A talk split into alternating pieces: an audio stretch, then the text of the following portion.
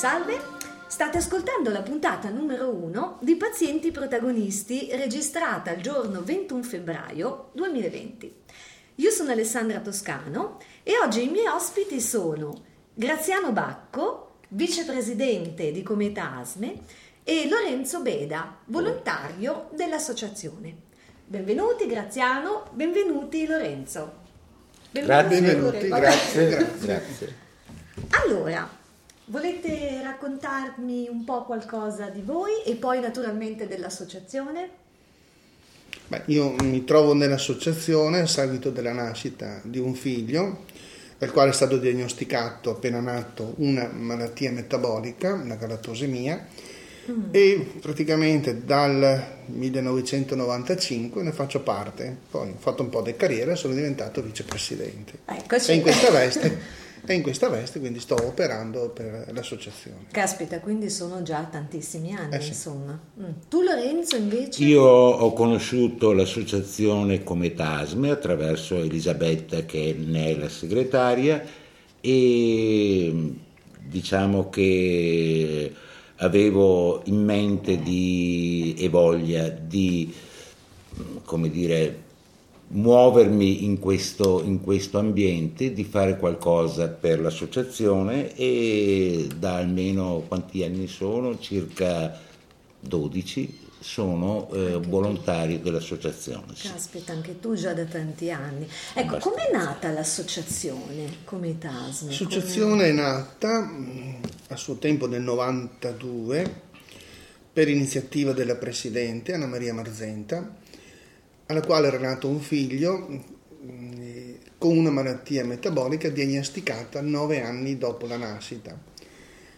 Lei mh, mm, ha cercato di capire se queste malattie sono una cosa rara, se altri possono essere stati colpiti o possono avere questi problemi e così è nata un po' un'iniziativa tra alcuni eh, genitori ai quali erano stati diagnosticati per l'azienda ospedaliera di Padova queste malattie, la volontà di raggrupparsi, di fondare una, un'associazione per dare voce diciamo, a queste che erano un po' le prime malattie che venivano allo scoperto, non perché non fossero conosciute prima, però non c'erano tecnologie che le rilevavano, ne venivano certo. rilevate molto poche. E, e, da lì, grazie alla presenza in azienda ospedaliera di un giovane medico che si era specializzato su queste malattie, andando all'estero, in Canada, è cominciato a uscire un mondo. Caspita. Quindi di fatto questa associazione è nata proprio per l'intento e la volontà di familiari certo. e genitori. Assolutamente. Ecco, è proprio sì. un po' una cosa che ricorre certo. in questo mondo. Mm. E da un punto di vista, diciamo così, di attività e di servizi, quali sono le iniziative principali della, della vostra associazione? Diciamo che i servizi dell'associazione, eh, quello principale è di dar voce a, chi, a queste eh, malattie, eh, anche perché eh, da quel lontano 1992 c'è stata un'evoluzione continua in, in termini di tecnologie, di conoscenze, di norme e, e quindi mh, a davanti, oltre a quello che è la, eh, la, la, parte principale di dare voce eh, ai pazienti, diciamo che andando avanti con il tempo sono subentrate esigenze sempre nuove, sempre diverse, eh, in, nel senso che tale mh, rappresentanza eh, di dar voce a queste, da queste patologie eh, si è evoluta in una, mh, cominciare a prendere contatti con eh, regioni, autorità sanitarie, autorità politiche, perché queste malattie non potevano rimanere confinate nell'ambito di un eh, dipartimento di pediatria, avevano cominciato a sentirsi l'esigenza di avere attrezzature, di avere macchinari, di avere norme, di avere sempre un qualcosa in più, anche perché mano a mano che si andava avanti ne uscivano sempre di nuove, tanto è vero che siamo arrivati adesso ad avere la legge nazionale sugli screening neonatali.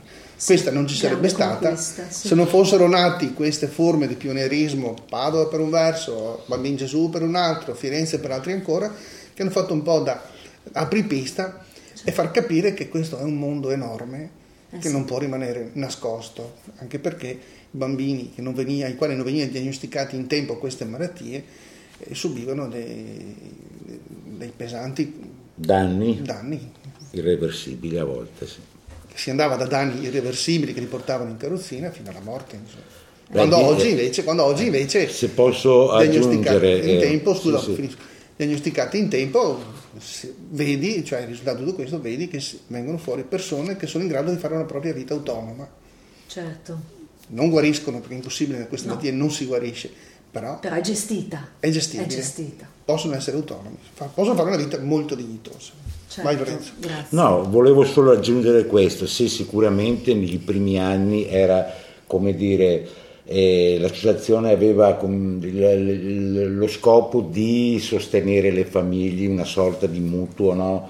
Eh, come soccorso, chiamiamolo così, no? ci si scambiava informazioni. Poi, come diceva Graziano, è nata l'esigenza di portare avanti un discorso più importante più strutturato. Perché, eh, quello innanzitutto di far uscire queste malattie dal, dal, dall'isolamento nel quale erano confinate, ma soprattutto e quindi eh, sensibilizzare l'opinione pubblica sulla gravità e sull'esistenza delle malattie, ma soprattutto incalzare le istituzioni sanitarie, politiche e sanitarie affinché fossero messe in campo maggiori risorse per la ricerca e per creare dei centri di cura. Questo noi siamo riusciti a farlo dieci anni dopo, nel 2004 siamo riusciti a ottenere un centro regionale di riferimento e dopo in cascata un'unità di cura, una unità operativa complessa che è diretta allora come ora dal dottor Burlina, possiamo dirlo, sì, sì. e a cui afferiscono tantissimi bambini, circa un migliaio, credo, no? Sì. E, mh, poi eh, la fase successiva è stata quella, ma eh, qua bisogna fare qualcosa di più e quindi ci siamo impegnati fortemente in un'attività di raccolta fondi attraverso le nostre campagne, poi con il 5 per 1000 ovviamente, sensibilizzazione, quindi donazioni eccetera, e con quei soldini lì abbiamo acquistato macchinari importanti tra i quali spettrometri di massa per fare lo screening di cui parlava Graziano, e tutto questo in eh, quanti sono? 27-28 anni di attività tra borse di studio, acquisti macchinari, allestimento di un laboratorio di primo livello qual è quello di Via Orus a Padova e tantissime altre cose, tutto questo vale circa 2 milioni e 200 mila euro ah, che l'associazione ha dato investito. in maniera investito e donato all'azienda ospedaliera di Padova perché poi le strumentazioni sono lì, ecco, per un valore della cifra che ho appena detto. Certo, quindi che non è cosa da poco. No, no, assolutamente, ecco. soprattutto per un'associazione. E quindi, e quindi ovviamente fra adesso le attività principali, oltre quella di continuare un'attività di sensibilizzazione, cioè, è quella di raccogliere fondi per la ricerca, per la ricerca certo. e, e, anche, e anche, un po' ci dispiace dirlo, anche per sostenere delle borse di studio perché il personale medico in unità operativa è sempre, come dire, in una situazione eh, deficitaria, tra virgolette, diciamo ecco, tra virgolette. Eh. Quindi noi supportiamo, per esempio, possiamo dire che in questo momento stiamo sostenendo economicamente una dottoressa, una neuropsichiatra infantile che opera a tempo pieno nella nostra unità operativa e di un dietista che sta, un, sta portando avanti un progetto eh, voluto dal suo primario ovviamente. Ecco. E meno male proprio l'importanza del ruolo delle associazioni pazienti e l'integrazione con tutte le attività ospedaliere. No, in effetti lavorare insieme, cioè tra tutti gli stakeholder, come si dice nel gergo tecnico, è fondamentale perché in questo certo. momento il, ris- no, certo. il risultato di questo enorme forzo, sforzo nato nel 1992 è stato che nel Veneto abbiamo cominciato a fare gli screening neonatali estesi, una quarantina di malattie già dal 2014, quindi tre, anni, tre anni prima. Questo è un punto. Ed è diventato sì. Padova un centro di eccellenza a livello mondiale che è servito per dare diciamo, input anche alle altre regioni di come impostare il laboratorio, di come impostare il sistema di fare screening e, anche mh, diagnosticare malattie, quindi è una cosa non da poco. No, no, assolutamente, anzi. E su questo il ruolo dell'associazione è stato fondamentale, questo lo diciamo a onor di verità. Eh sì, ma infatti adesso ecco... Mh... Che ha trovato nella sua strada un, un medico che ha saputo trasformare in realtà quello che erano le esigenze dei pazienti e anche le esigenze di queste, di queste patologie, che per dare loro un nome e un cognome ci vuole qualcuno che creda certo. nella ricerca, che creda nello studio, che lo approfondisca di giorno, di notte, Natale, Pasqua, eccetera. Persone, sono molto poche di questo tipo. Certo, certo. Ma eh, rispetto alla, diciamo così, alla presenza, eh, voi al di là dell'aspetto appunto ovviamente territoriale eh, qui a Padova e nel Veneto, ma come tipo di attività sul nazionale? Non, non, cioè, no, non è che cioè, siamo nati su Padova, ecco. supportiamo prevalentemente eh, l'azienda ospedaliera di Padova, sì. il laboratorio come diceva Lorenzo, attrezzature eccetera però noi eh, spaziamo diciamo, a livello nazionale, a livello nazionale eh, da quel infatti. punto di vista. Infatti ci sono pazienti qui che arrivano da, tutto, da tutta Italia, quando arrivano prendono contatti con, con noi. Tant'è vero che siamo dentro al eh, centro di coordinamento delle malattie metaboliche ereditarie per screening natale esteso a livello dell'Istituto Superiore di Sanità, quindi ci hanno inserito anche là dentro anche a, mh, diciamo, in funzione anche di questo nostro ruolo che abbiamo a livello nazionale. Certo, certo, perfetto, proprio come centro di riferimento, insomma, sì. chiaro, sì. ottimo. Ovviamente eh, avendo pazienti che provengono un po' da tutta Italia, nella stragrande maggioranza dal Triveneto, però abbiamo pazienti nelle Marche, in Umbria, soprattutto nella, nella Puglia, nelle isole e quindi ovviamente quell'attività di cui parlavo prima, cioè di mh, sensibilizzazione e di raccolta fondi, si svolge anche naturalmente quando dico raccolta fondi dico anche bancarelle eh, dove sì, sì, andiamo a vendere le nostre uova di Pasqua, andiamo a vendere, a vendere, a offrire le nostre stelle cometa di cioccolato nelle due campagne di sensibilizzazione e questo cerchiamo di farlo un po' su tutto il territorio. Certo, non siamo, come dire, adesso faccio un altro nome, l'AIL che ha migliaia di piazze dove ci sono, non siamo come loro, però insomma la nostra parte la facciamo comunque. Anzi, è, è benissimo direi. È abbastanza Scherziamo, bene. anzi, abbastanza no, no, bene. benissimo, benissimo. Allora, mh, dunque, secondo te, Graziano, che cosa vuol dire rendere i pazienti protagonisti? È un figlio, quindi. Eh, infatti. Protagonisti vuol dire mh, dare loro non solo una speranza, ma l'opportunità che la malattia non sia un fattore eh, invalidante, solo un punto, cioè invalidante e quindi rimanere nella fisicità delle persone, perché normalmente l'invalidità che creano queste malattie è soprattutto a livello fisico. Le speranze che danno le cure attuali è il fatto di poter diagnosticare subito queste malattie, tant'è vero che lo screening natale esteso parlano che nei primi giorni di vita devono essere fatti i prelievi le diagnosi, che una settimana può essere anche troppo tardi, quindi per dire a volte sì, sì. Eh, il modo con cui si possono manifestare queste patologie presi in tempo, incanalati in un percorso di cura, che a volte la cura è una dieta aiutata da qualche integratore, da qualche farmaco, a volte ci sono invece farmaci ben più consistenti, importanti, ma evitare che queste patologie facciano danni a livello neurologico, neurologico intendo cervello, o a livello di... Eh, per quanto Notorio. riguarda articolazioni e via di seguito, una persona quindi nasce, cioè viene su abbastanza normale, sa che non può guarire, sono malattie dalle quali non guarisce, te le porti appresso per tutta la vita, ma non ti impediscono di fare una vita normale, dignitosa, autonoma.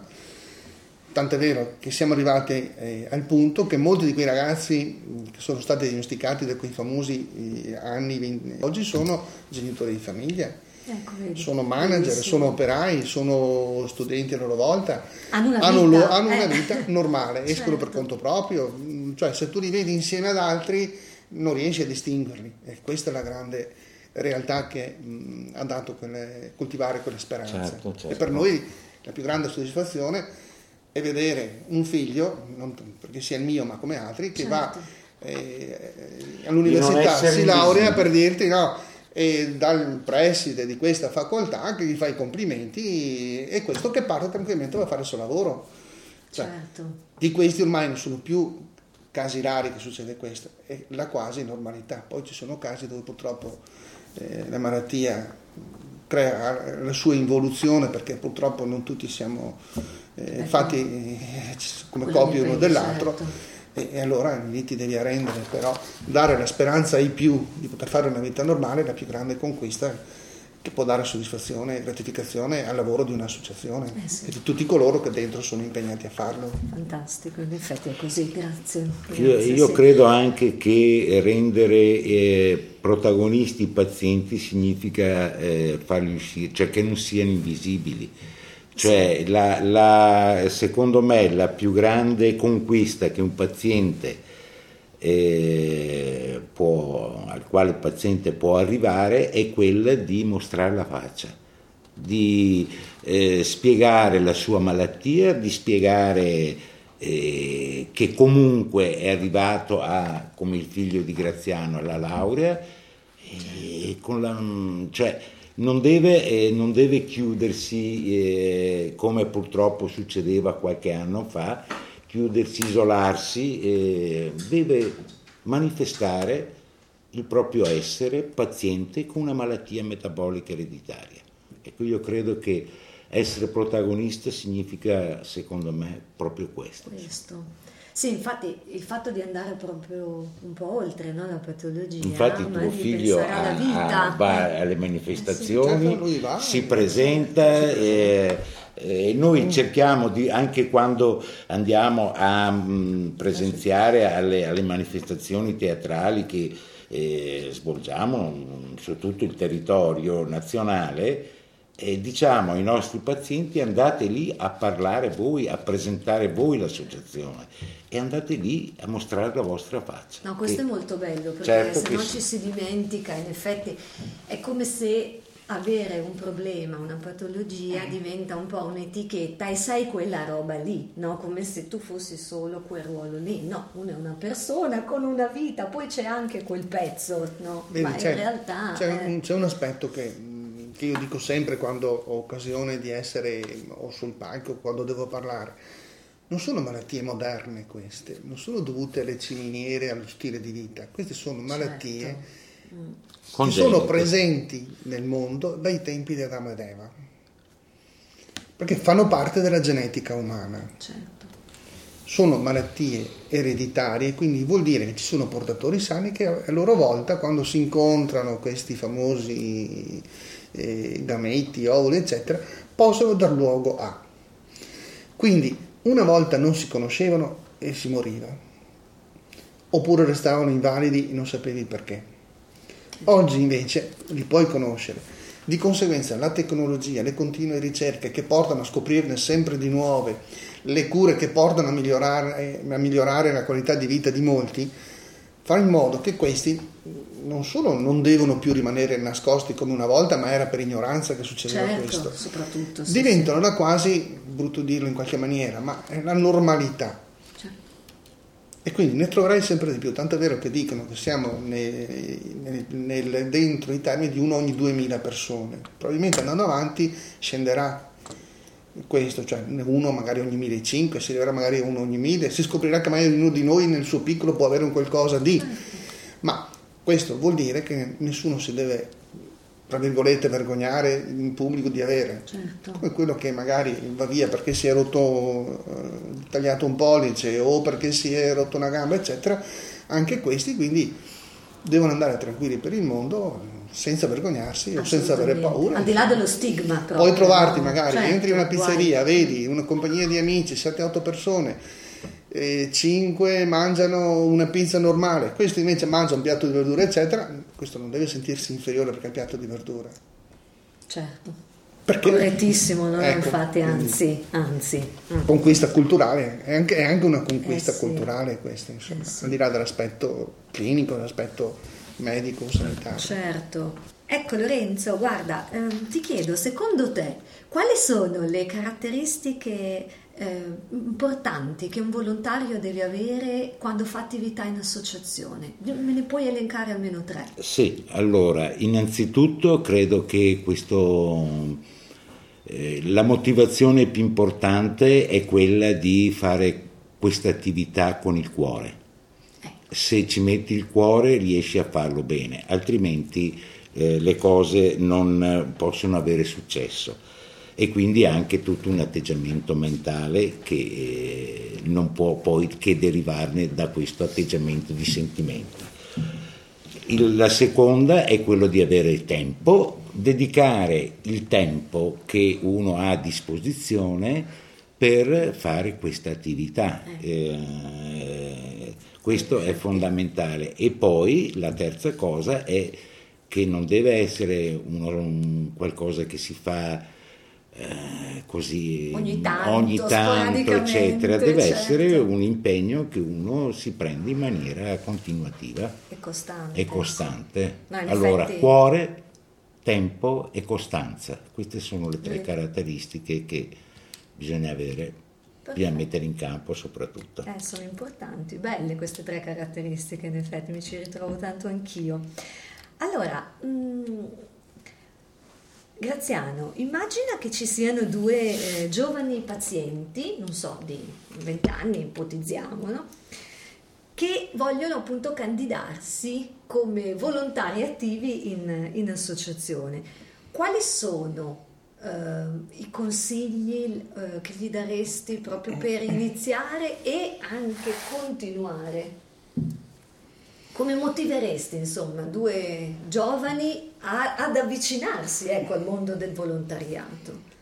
E il mondo del volontariato, soprattutto in associazioni tipo la nostra, è, è importante che ci sia voglia di fare, che ci sia la fantasia anche di costruire situazioni nuove, perché questo è un mondo che si evolve di giorno in giorno, in termini di esigenze, in termini di caratteristiche, in termini di speranze.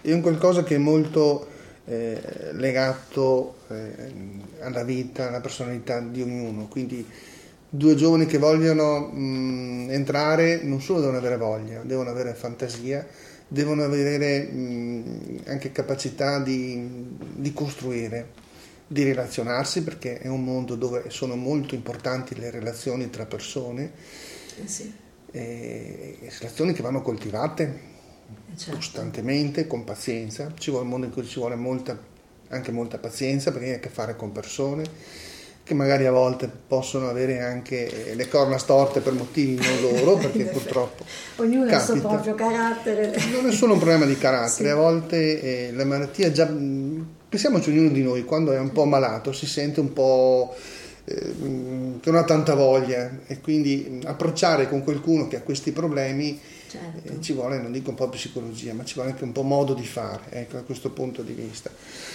Ed è comunque un qualcosa che ti gratifica molto da un punto di vista personale, non in denaro, ma soprattutto in termini di eh, risposte, in termini di, di relazioni, qualcosa che ti fa crescere, sicuramente un qualcosa che dà, dà molto da un punto di vista, da questo aspetto, da questo punto di vista. Il come fare, ci sono tante cose, adesso dire si parte da questo o da quello. Quando uno viene e dice cosa devo fare, eh, basta dirgli guarda, parti da là e poi il resto sviluppalo chiaramente con coloro che sono già dentro che ti daranno una mano, ti daranno le indicazioni, Certo. però il dopo, il cosa fare dipende molto da quanto ognuno mette di sé. Ecco, questa è un'attività, l'associazione, da quanto ognuno mette del proprio. Molto bello questo concetto, sono un po' come co-creare delle, delle attività insieme, cioè investire appunto tutti del tempo e anche delle Quando siamo partiti, per, per, dirti, Bello. nessuno pensava che un giorno lo scrigno Natale esteso sarebbe arrivato in tutta Italia. Ah no, certo. Era già tanto se si riusciva ad avere una macchinetta minima in un laboratorio di Padova che potesse individuare queste malattie. Siamo Sì. arrivati al punto che invece è in tutta Italia. Quindi se noi non avevamo questo spirito, se non c'era un'Anna Maria che eh, ci ha raggiunto nel frattempo, e le ringraziamo di questo, Sì. che dopo può essere più specifico su tanti aspetti, se non c'era una come lei che ci credeva in questo, probabilmente a Padova non ci sarebbe neanche l'associazione. Insomma, ecco. E poi io sai cosa direi a questi due giovani alla fine delle Eh. Certo, raccomandazioni di, di- diresti? no perché insomma Eh, eh, perché l'ho, l'ho vissuto sulla Eh, certo. pelle. direi che alla fine è più quello che ricevi che quello che dai e questo Bellissimo. cioè parlava di gratificazione ecco e quindi conviene sempre perché quando si ha di più di quello che si cede conviene Eh, sempre che- è anche sì, una eh, convenienza certo, eh, certo. Ecco Anna Maria, visto che tu ci hai raggiunto, e innanzitutto grazie mille Prego. eh, per averci raggiunto, poi tu insomma che sei la fondatrice, Eh, sì. no? ci raccontava prima Mm. Graziana, oggi presidente, ma la fondatrice proprio dell'associazione.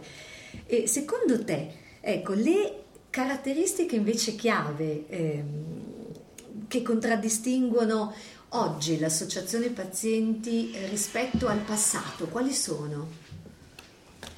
Allora, la, la cosa che secondo me ci contraddistingue in questo sa- sa- sono i cosiddetti social, perché rispetto al passato tu dovevi, eh, nessuno ti conosceva, dovevi eh, essere presente sulle piazze, distribuire volantini, andava tutto il cartaceo. Adesso l'associazione nasce e nasce, un'associazione che nasce nasce sui social e automaticamente eh, è molto più visibile rispetto alle associazioni del passato. Nel passato, quando siamo nati noi, abbiamo dovuto, abbiamo dovuto faticare, cioè, tenendo presente anche che noi non c'era nessuna associazione, siamo la più vecchia associazione italiana di- che si occupa di malattie metaboliche ereditarie. Adesso è molto più semplice e le associazioni fanno più pubblicità, tra virgolette, attraverso i social. Perché Certo. tutti si collegano, tutti hanno, tutti si scambiano informazioni e c'è uno scambio di informazioni molto più veloce e molto più diretto rispetto a tantissimi anni fa. Perché tantissimi anni fa, quando non si sapeva cos'erano le malattie metaboliche ereditarie, uno doveva cercare, non sapeva dove cercare. Adesso, quando tu digiti malattie metaboliche ereditarie, sei già nel mondo delle malattie metaboliche ereditarie. Eh sì, eh sì, un E attimo. questa, in effetti. secondo me, è la cosa che contraddistingue, che contraddistingue nettamente, cioè parlo la- proprio della conoscenza di un'associazione e la conoscenza di un problema. Certo, anzi importantissimo. Ecco, ma allora proprio a questo proposito no, dei, rispetto alla comunicazione social e tutto, eh, si parla un po' anche di informazione, disinformazione, eh, legate appunto al mondo dei social media, no? Ehm, voi invece i mezzi di informazione, non solo di comunicazione, ma proprio i mezzi di informazione che eh, usate di più e come li usate? Allora, eh, naturalmente i mezzi di informazione, bisogna specificare che informazioni vogliamo. Cioè l'informazione che un'associazione deve dare non deve entrare in una informazione diciamo scientifica, l'informazione scientifica la darà la classe medica. L'associazione può solo dire oh, qui a Padova c'è questo centro, in Italia ci sono questi centri, ci sono queste malattie, se le informazioni che noi possiamo dare sono uno scambio di esperienze fra famiglie, fra, fra pazienti o famiglie, diciamo famiglie perché partiamo dalla nascita con bambini affetti dalla stessa malattia e la, e la soluzione che magari uno ha trovato nella gestione quotidiana, parliamo della fenilketonuria, parliamo della dieta, parliamo dello scambio di ricette, cioè tutte quelle cose che sono, diciamo, che non sono prettamente mediche. Le cose mediche dobbiamo tenere presente perché nel mondo dei social c'è anche tante, e sono tante fake news, tante informazioni. Non, cioè, allora, noi non diamo mai nessuna informazione medica, qualsiasi informazione medica deve essere chiesta e data da chi lo fa per lavoro. Noi possiamo solo essere un supporto, essere uno scambio, far sentire meno sole le famiglie, sapere che anche altri pazienti ci sono, tenendo presente che io vengo da una situazione personale in cui sono stata nove anni senza conoscere nessun paziente affetto da malattia metabolica ereditaria e pensavo fosse successo solo a me di avere un figlio Wow. e, per, e dopo nel momento in cui hai cominciato a muoverti, a capire, prima ci vuole tempo di metabolizzare quello che ti è successo e dopo quando incominci a guardarti intorno vedi che non sei proprio sola, vedi ci sono altre persone e anche solo lo scambio di esperienze, di cose, condivisione di qualcosa è molto di aiuto a una famiglia che eh, certo. eh, si trova una tegola come questa fra, fra capo e collo. Eh, perché sì. Dimenti- non dimentichiamoci che non esiste solo la fenilchetonuria o la galatosemia o malattie cosiddette, esistono anche malattie metaboliche ereditarie molto cattive per cui la vita diventa molto difficile. Eh sì, assolutamente.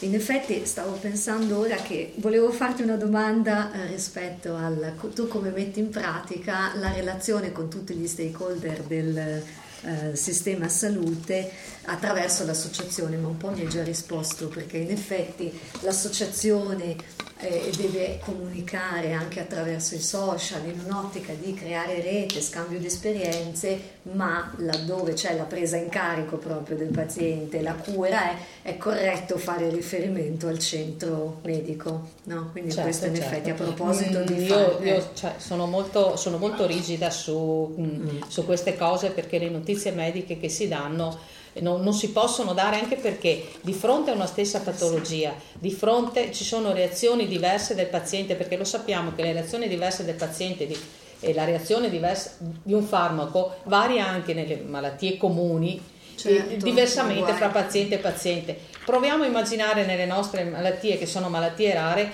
quanta più difficoltà e quante reazioni diverse possono esserci, per cui mh, mm, non è che possiamo assumerci la responsabilità di fare determinate affermazioni, cioè dobbiamo andare molto caute e coi piedi di piombo perché insomma mh, mm, cioè, no. si fa presto a mettere in allarme anche magari una famiglia o dei genitori e non è assolutamente questo il nostro ruolo di rasserenare le famiglie, di rasserenare i pazienti, di attenzione, sì, però insomma siamo qua, è successo, ma insomma per cui un ruolo completamente diverso. Certo. La parte medica non c'è, non sì, ci Diciamo che è un ruolo di integrazione, di integrazione. ognuno fa la sua parte, ognuno fa la sua parte, è corretto, sì. no, infatti giustamente.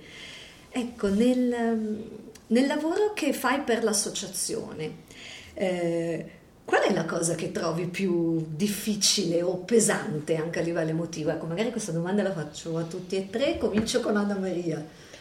Allora, Visto che eh, sei la fondatrice. Eh, sì, eh, ma ci sono, sono delle cose molto delle... pesanti. E allora, nel, io parlo per le malattie metaboliche ereditarie. La cosa che a me dispiace, che mi rattrista, che, che in tutto questo percorso di 27 anni di vita non vedo a livello generale una continuità, una presa in carico, una scuola, una cultura idonea a un futuro per queste malattie. Cerco di spiegarmi meglio. Mm. Pochi medici, pochi centri di cura, per eh, eh, pazienti adulti sì, diciamo tra virgolette, non seguiti come dovrebbero essere seguiti, cioè non vedo da parte delle istituzioni la mm, presa di coscienza del problema delle malattie rare, in particolar modo delle malattie metaboliche ereditarie c'è tanta pubblicità, anche giornata malattie rare, quello che vuoi, però io sono un pochino più pratica, io vorrei qualcosa di pratico, per, di, di concreto per i pazienti. Perché eh, va bene, guariamo un paziente, no, guariamo, curiamo un paziente con la fenilchetonuria che ha una qualità di vita ottima, buona, però il paziente ha bisogno di essere seguito per tutta la vita e c'è poca formazione, si formano pochi medici, si fanno pochi corsi di formazione per queste malattie e ci sono pochi medici che ancora presta- danno attenzione o conoscono queste malattie. Caspita, questo è un problema importante. E, e quello per, per, per, per, per me che cioè, eh, diciamo faccio più che altro un'attività di volontariato mentre la Presidente ha un ruolo assolutamente diverso e quindi giustissimo quello che ha appena detto. Eh sì. per me la cosa più difficile è quando, naturalmente facendo attività di volontariato, eh, si stabiliscono con, con i pazienti e con le famiglie dei rapporti che nel tempo diventano anche rapporti di amicizia e a volte anche rapporti dove si nascono degli affetti veri e, e quando purtroppo ci capita e a volte ci sono stati momenti in cui è capitato anche spesso che i pazienti abbiano delle, come dire, eh, stiano peggio di come stanno di solito, oppure che la malattia abbia un decorso, un decorso negativo ecco, lì c'è da star male veramente e quindi diventa, diventa pesante, te, diventa pesante perché eh, inevitabilmente vai a, dire, a, condividere la sofferenza delle, delle, famiglie e anche dei pazienti. Certo. Questo è pesante. È la cosa più difficile, sì. E per te invece, Graziano, cos'è il, in, diciamo, il punto più critico ecco, nel tuo impegno critico, per l'associazione? Mm, ma non vedo punti critici nel caso mm, della nostra operatività nei confronti dell'associazione. Il punto più critico io lo vedo quando, allorché abbiamo dimostrato che mm, portando, cioè, tirando fuori una, una, un bambino, una persona da queste malattie, consentendogli di fare una vita abbastanza normale, abbiamo praticamente dimostrato, ma non da adesso, ma da diverso tempo, che c'è un beneficio, non solo dal punto di vista etico, dal punto di vista sociale, dal punto di vista culturale, ma c'è anche un beneficio, enorme beneficio economico, perché quando tu hai una persona che può fare una vita normale, eviti tutti i costi che questa potrebbe darti nel caso fosse rimasta in carrozzina, invalida della vita e via di seguito. Questo dovrebbe stimolare la parte pubblica, diciamo, no? istituzioni, dovrebbe stimolare a investire in questo.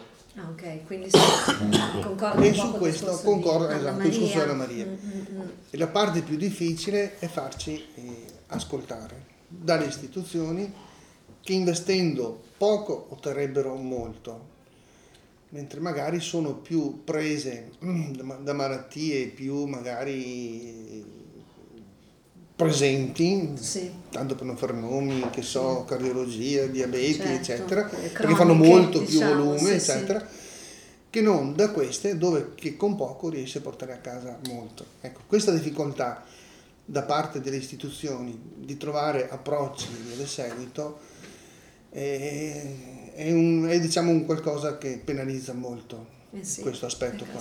Eh, che fa Tant'è vero, eh, ecco, certo. ne, e qui vorrei aprire un'altra parentesi, mm. seguendo un po' il discorso anche di Anna Maria. Diceva giustamente ci sono pochi medici, perché non è da molti anni che si sono cominciati a individuare, a dare loro un nome, un cognome e via di seguito. E quindi c'è tutta una scuola che deve formarsi. Eh sì. E questa scuola, visto che ci sono delle persone che sono in grado di sostenerla, non sono valorizzate. E questa è la cosa che più ci amareggia e questa è la difficoltà più enorme per l'associazione. Vi abbiamo dimostrato che si possono individuare, vi abbiamo dato i soldi per farlo. E mm, abbiamo la fortuna di avere persone che sono in grado di. Vi diamo i soldi perché abbiamo anche proposto alla regione di dare 100.000 euro all'anno per una cattedra universitaria perché si insegnino queste malattie. Non eh. riusciamo a farci ascoltare. Questa è la Dalle cosa istituzioni. Dalle istituzioni. Wow. Basta, basta tenere presente, se vogliamo entrare un attimo in tema dello screening eh, neonatale esteso, che eh, adesso tutti stiano, stanno parlando in tutta Italia di ampliare questo famoso PAN, il pannello delle malattie, sì. eccetera, alle malattie lisosomiali. Sì. Eh, allora, noi è tre anni che facciamo le malattie lisosomiali qui a Padova. Grazie al lavoro delle famiglie delle, che hanno lavorato, hanno raccolto i fondi, abbiamo comprato un'attrezzatura, una tratanda in massa e qua a Padova si fanno le malattie lisosomiali. Le, le famiglie si sono messe in gioco, hanno raccolto fondi per rispondere a una tutela della salute pubblica di altri pazienti, ad esempio mio figlio non cambia niente, a suo figlio non cambia niente, ma qui si fanno le malattie certo. lisosomiali. Perché abbiamo investito su, questa, su, questo filone di ricerca, chiamiamola ricerca? Perché per queste malattie c'è una terapia e avere la diagnosi appena nato o avere la diagnosi dopo un anno, due, tre, cambia completamente la vita di questi pazienti. Però nessuno sa, o, nessuno, o lo sanno in pochi, che qui a Padova si fanno queste malattie a livello nazionale stanno scoprendo di aumentare sto panel e tutti si riempiono la bocca, concretamente qui si fa già. E si fa grazie all'impegno delle famiglie, non direttamente coinvolte nella malattia, perché quelle che stanno lavorando, che hanno lavorato sono famiglie che hanno già magari altre malattie, altre, altre patologie, però sono, hanno lavorato per la tutela della salute pubblica dei pazienti che nascono. E quando dicono abbiamo fatto eh, 15 positivi, vuol dire che l'associazione come Tasme ha salvato 15 bambini, dico 15, sto sparando Sì, un numero a caso, certo, certo. da una magari disabilità permanente oppure da una morte certa e li abbiamo salvati grazie all'impegno delle famiglie. Questa è come Tasme. Fatti, non parole. per eh, continuare su quanto, su quanto diceva Anna Maria, questo eh, lo facciamo per i bambini che sono appena nati e quelli che Certo, certo. nasceranno. Invece per quanto riguarda i nostri pazienti che finalmente sono diventati adulti, noi abbiamo come associazione abbiamo eh, come dire, messo in campo, abbiamo sollecitato l'azienda ospedaliera di Padova di creare un ambulatorio eh, Centro per l'adulto. Sì, Esattamente, ambulatorio. un ambulatorio multidisciplinare dove per dare continuità assistenziale a 360 gradi ai pazienti adulti. Quindi ci sono gli specialisti che nell'ambito di questo laboratorio seguono il paziente adulto e questo diciamo riguarda i nostri pazienti No, è importantissimo questo punto, che tra l'altro penso che Sì, sia... naturalmente sono tutte informazioni, cioè sono appena partiti, bisogna che si formino, cioè è un percorso come molto lungo certo. perché anche questi cioè, sì, bisogna certo. che si formino. Eh, E certo. vuol dire rimettersi in gioco, riprendere a studiare, devono studiare per sì. capire i nostri figli. E questo proprio mi fa pensare come una so- c'è il ruolo dell'associazione nella sensibilizzazione attiva anche nei confronti delle istituzioni Eh certo, dei ma medici. certo, è questo che sono mia, 27 come- anni che eh, facciamo, eh sì. ma Eh sì, in effetti. Beh, allora qua eh, certamente rispetto invece al, nel lavoro che fate per l'associazione, la cosa che ti restituisce eh, più gioia e soddisfazione, eh, immagino che sia anche questa parte, no? di riuscire Mm. a Cioè, dare... a salvare, eh, cioè, allora il ruolo dell'associazione, il, il fatto di poter garantire dei medici, il fatto di, avere isti- di essere riusciti a partire con lo screening natale esteso prima nel Veneto e poi in tutte le parti d'Italia, vuol dire aver salvato vite umane. Per noi nel momento in cui abbiamo salvato una vita umana, abbiamo salvato una vita umana, bene prezioso. Non ricorderò mai la gioia di quando eh, il dottor Burlina ha detto abbiamo trovato il primo positivo all'MK, ad una malattia metabolica per cui alla prima febbre il ba- il bambino sarebbe morto perché nella nostra associazione abbiamo casi di pazienti che di, di famiglie che hanno perso un figlio con questa malattia perché al primo digiuno prolungato entrano in coma. Cioè, mh, cioè, la gioia in quel momento quando ha detto abbiamo trovato il primo e gli abbiamo salvato la vita perché noi sappiamo che veramente la vita di quel bambino è stata salvata, cioè quella è una gioia incontenibile. Ecco, a proposito di continuità, cioè avete fatto un lavoro straordinario nel fondare, costruire, no no, è vero, è vero, costruire e gestire l'associazione. Ecco, a livello di eh, creare successori per la, la gestione dell'associazione, ecco, che era proprio, e in effetti che era un po' quello che dicevamo all'inizio, no, per chiudere che il figlio di Graziano diventi presidente Ecco, per- proprio, dell'associazione. per, ecco, proprio per preservare no, la continuità del lavoro fatto a sostegno dei malati, ecco come, cioè quanto è importante, ecco come si fa a creare una, succes- una successione nell'ambito Eh, è un dell'associazione? po' difficile, però il sogno mio sarebbe che guidare questa associazione ci fosse un paziente affetto da una malattia metabolica ereditaria che si rendesse conto, si rendesse conto della fortuna che ha avuto di essere nato, di aver avuto la diagnosi, di essere nato in un momento, di essere curato, eccetera, per cui ha tutte le capacità per poter portare avanti e tutelare i propri diritti, perché sappiamo che la, dobbiamo ricordarci che la ricerca va avanti. La ricerca va avanti, ci, so- possono essere, ci saranno nuove terapie, ma quando ci saranno Ah, nuove, nuove terapie ci saranno costi di queste terapie. E per accedere a queste terapie i pazienti dovrebbero riuscire a focalizzare che devono essere loro a tutelare il loro accesso a queste terapie e far sentire la loro voce, perché se quest- parliamo di malattie rare, se non facciamo sentire la nostra voce quando ci sono nuove terapie, nuovi farmaci, quelle terapie e quei farmaci non verranno certamente garantiti dal Servizio Sanitario Nazionale. No, non c'è l'accesso. Non c'è l'accesso. Certo. E questo è un punto importantissimo, per cui il sogno serve proprio che, paziente, che dei pazienti si rendessero conto che devono essere loro in prima linea a tutelare propri, la difesa della propria salute, la tutela della propria salute. perché mio figlio non potrà mai tutelare la propria salute, però chi sta bene, chi ha avuto la diagnosi, chi ha malattie molto più semplici di queste 500-600 malattie metaboliche ereditarie conosciute, dovrebbe essere il primo in prima linea a portare avanti propri, la propria tutela alla salute, la chiamo. non voglio chiamarla diritto, è una tutela della propria salute, di una qualità di vita sempre migliore, perché se ne parlo sempre a che tonuria, poi, prima c'era la dieta, la dieta poi è arrivato il Covan, la teta biopterina, adesso sta arrivando la terapia enzimatica, sta arrivando un altro farmaco, non avendo la fenichetonuria conosco relativamente, ok? Di conseguenza, tu, cioè, se ci sono tutti questi passaggi, i pazienti dovrebbero rendersi conto che non piovono dalla, per opera dello Spirito Santo, non pioveranno per opera dello Spirito Santo devono, e devono essere in grado di accedere a quanto la scienza sta facendo, però per accedere a questo devono farsi portavoce devono far sentire la loro voce.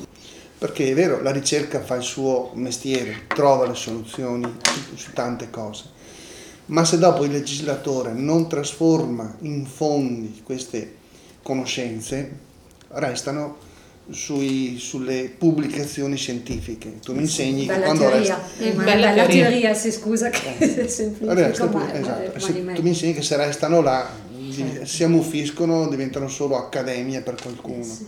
Noi vogliamo che invece escano da quelli e entrino nella quotidianità. Eh sì. Grazie mille, Graziano, grazie Anna Maria, Lorenzo, grazie Perfetto. tantissimo grazie per la vostra disponibilità e a presto. Grazie a tutti, ciao!